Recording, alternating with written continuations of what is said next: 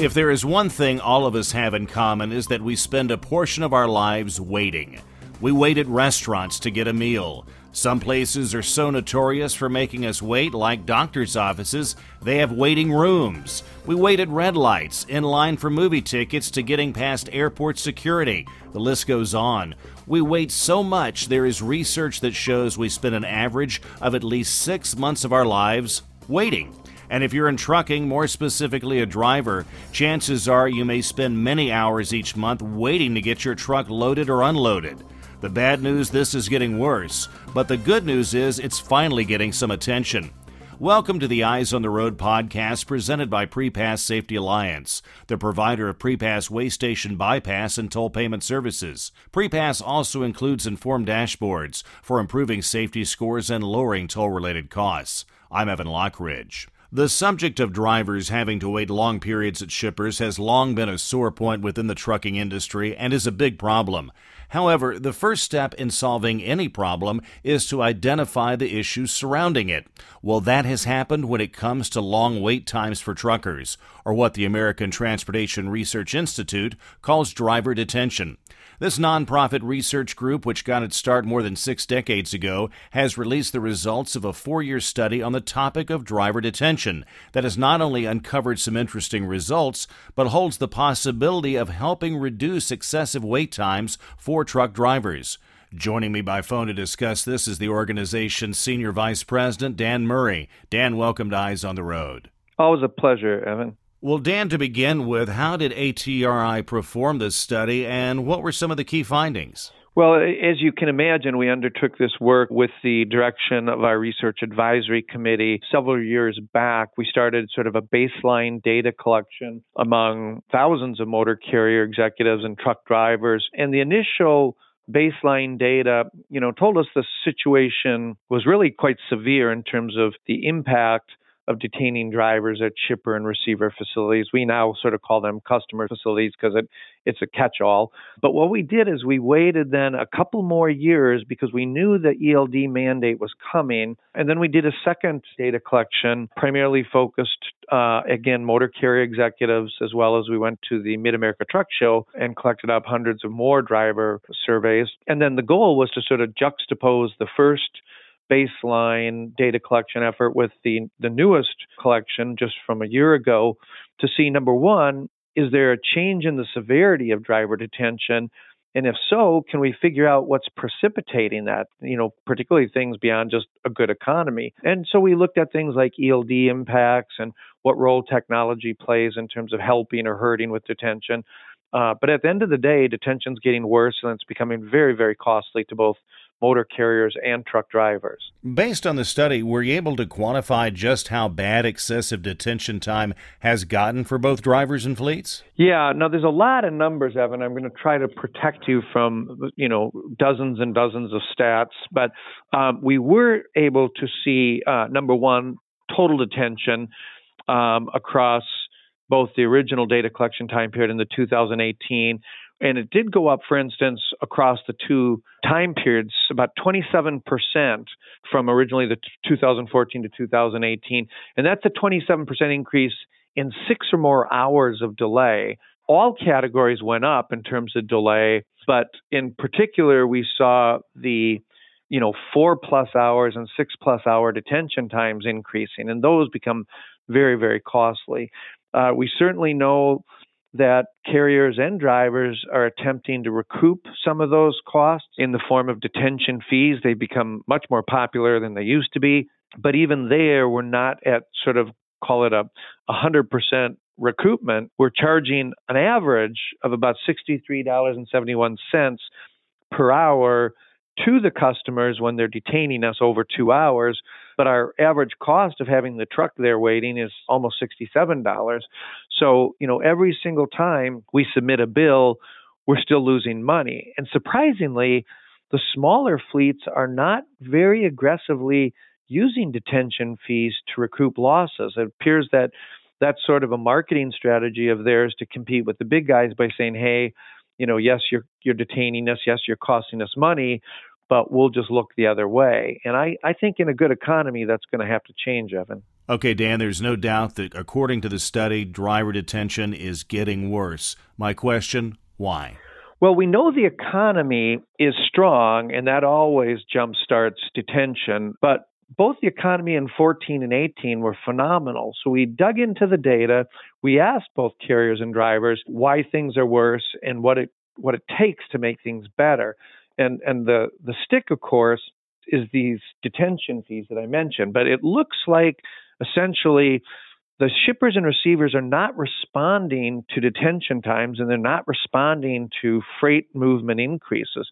So in 14, when detention was bad, you know, I didn't have enough dock workers, um, terminals open. I didn't have enough flexibility in my scheduling.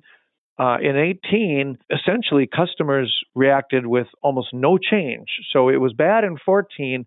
The economy picked up in 18, and there was no response from shippers and receivers in terms of, again, scheduling flexibility into the the appointments, uh, opening up more docks, hiring more workers. So, so we again saw things getting substantially worse. When when we then said, well, what in the world could we possibly do about this?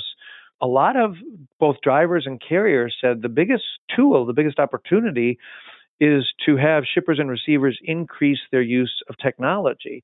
You know, that's always been a, a, productivity boon when technology comes into play. But in the case of shippers and receivers, the folks that had the fastest turnaround times were using technology to improve scheduling. They were using technology to improve advance notification of pickup and delivery and trailers being ready. Uh, they were even using automated gate access for some of their dedicated carriers. And those tools all improved turnaround much, much better than those folks who did not use technology. Speaking of technology, Dan, how has the federal mandate that drivers use electronic logging devices rather than paper logs to track their hours of service affected detention time, either positively or negatively? Well, it, we saw some very interesting trends in the ELD activity. It, you know, on the on the downside, it looked like folks who are using ELDs, at least initially, had longer detention times. But the the pro side is ELDs provide empirical, irrefutable documentation of just how long the, the truck's been sitting there. Now, to the credit, if I can say this, of the shippers and receivers, it looks like there's sort of a learning curve and call it an, an awareness opportunity because in many instances we'd say to the shippers and receivers, how long do you think that truck's been there? And they'll say, you know 30 or 40 minutes. We'll look at the eld data or the gps data and discover the truck's been there for you know two hours and 50 minutes. So it's a huge opportunity to sort of educate shippers and receivers on how bad detention really is. And and it's not just speculating anymore the problem is only 17% of truck drivers use the eld to document for the shipper receiver how bad the detention was. So this is a big opportunity for us, and I'm just disappointed. You know that number, 17% are taking advantage of that, uh, is so small. I think it'll improve this December when everyone's 100% ELDs, and we sort of learn that tool is going to come back. And and frankly, one of the carriers told us they print out their ELD documentation and staple it to the detention fee invoice because at that point, you know, you don't have to argue and negotiate. You know, the data are what the data are. Now, among the other findings in the ATRI study is what you discovered regarding detention time and female drivers. Tell us what you found, Dan. Yeah, well, in a lot of our research, and it's certainly not an epiphany, Evan, we, we see differences between male and female drivers. So you know, truck drivers always have, you know, differences in how they operate and approach the industry and attitudes. But when it comes to female truck drivers, male truck drivers, we're seeing differences in the detention data itself. For instance, uh, based on the data collection we undertook, it appears that women are about 83% more likely in terms of probability of be t- being detained six or more hours than than men are. Now, in the short time periods of detention, you know, zero to two hours, men are being detained longer or more frequently. But after that, uh, all of a sudden it seems to target women. So we, we added a task that was very, very critical, which is we put together a list of over a dozen women truck drivers and developed a telephone interview with them and said, What the heck's going on here? And interestingly enough, they said it probably is not sexism and bias at the dock because in most instances you pull the truck back and the dock workers can see the back of the trailer and they have no idea who's in the cab. So what they do surmise is that it might be more of an attitude um, among women, you know, towards patience and being less aggressive. They they did describe their male counterparts as being much more intolerant of delays and rattling cages and demanding loading and unloading. Uh, and the women were much more patient, understood that you know somebody's doing their best, and and they'd sit tight. There's some people don't agree with that hypothesis, but when we go look at our crash predictor data, which is another very robust data analysis we released this past spring for the third iteration, 450,000 unique truck, truck driver records, we discovered that women were safer than male drivers in every st- statistically significant category. So that kind of hints that maybe women drivers are more patient. Unfortunately, when they're patient at the dock, it costs them money in the form of detention. Fortunately, when they're patient on the road, it reduces crashes and safety critical events, and you know that generates ROI for both the driver and the carrier. Dan, with all this evidence that driver detention time is getting worse, I'm thinking surely there must be an effect on truck safety, isn't there? Well, the argument would be when drivers are paid by the mile, and the large majority of drivers, particularly over the road drivers, are still paid uh, by the mile, sitting still, whether it's in traffic congestion or at a shipper facility, generates zero wages in my in my pocket. So it is a very costly proposition for drivers. And the argument might be, well, will they go make up for, you know, lost time, lost miles by speeding faster? And while this particular survey and motor carrier analysis didn't didn't document it, you know, by calculating speeds, we did ask, has it affected your ability to comply with hours of service? And you know, a huge percentage, three quarters or more, of drivers and carriers said yes, it does impact compliance with hours of service.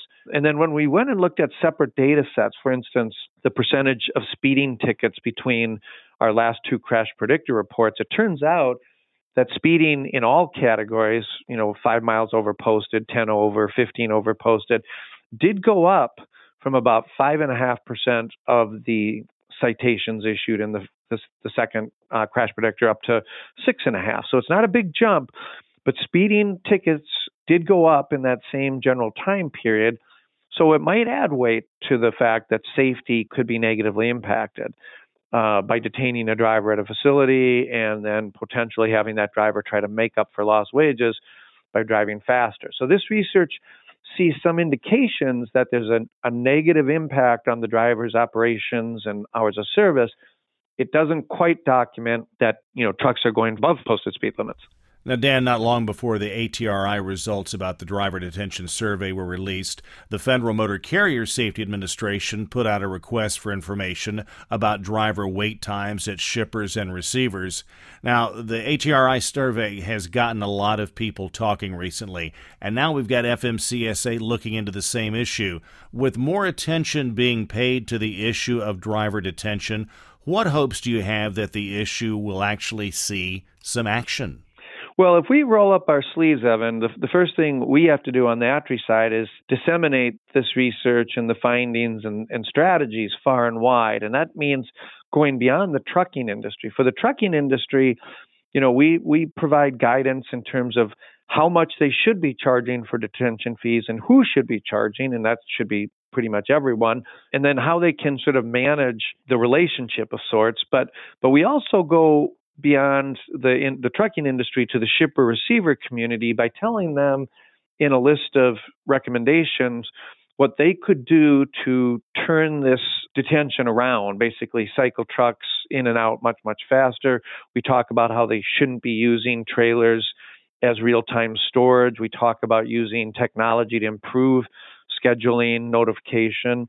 We look at the idea of off hours scheduling and flexible scheduling so that it's not just a nine to five you know proposition. And all of those are are tools in the toolbox. I think it's going to require every single carrier and every single shipper receiver to say where is my detention coming from? What's the underlying cause? And then focus on that immediately. And that will be a little different depending on you know small versus large facilities, small versus large fleets.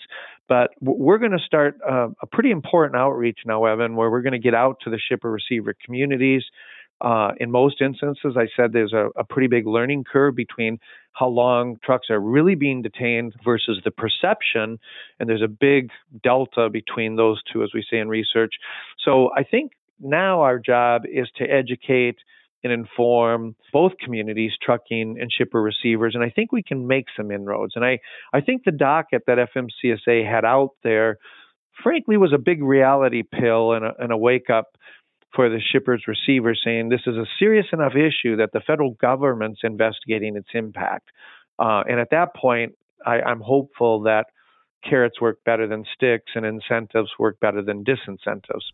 That is Dan Murray with the American Transportation Research Institute. Dan, thanks very much. Always good to talk with you, Evan. Have a great day. And you can read about the driver detention survey by going to the ATRI website at truckingresearch.org. While you're online, be sure to check out the Prepass blog and resources library at prepass.com, where you can also read more about trucking industry topics. On the Prepass blog, you can also listen to previous installments of this podcast, or you can subscribe to it there, as well as through your favorite podcasting service. Don't forget to keep up with Prepass on social media. We're on Facebook, Twitter, Instagram, and LinkedIn. This has been Eyes on the Road presented by Prepass Safety Alliance. I'm Evan Lockridge. Thank you for listening, and remember to keep your eyes on the road.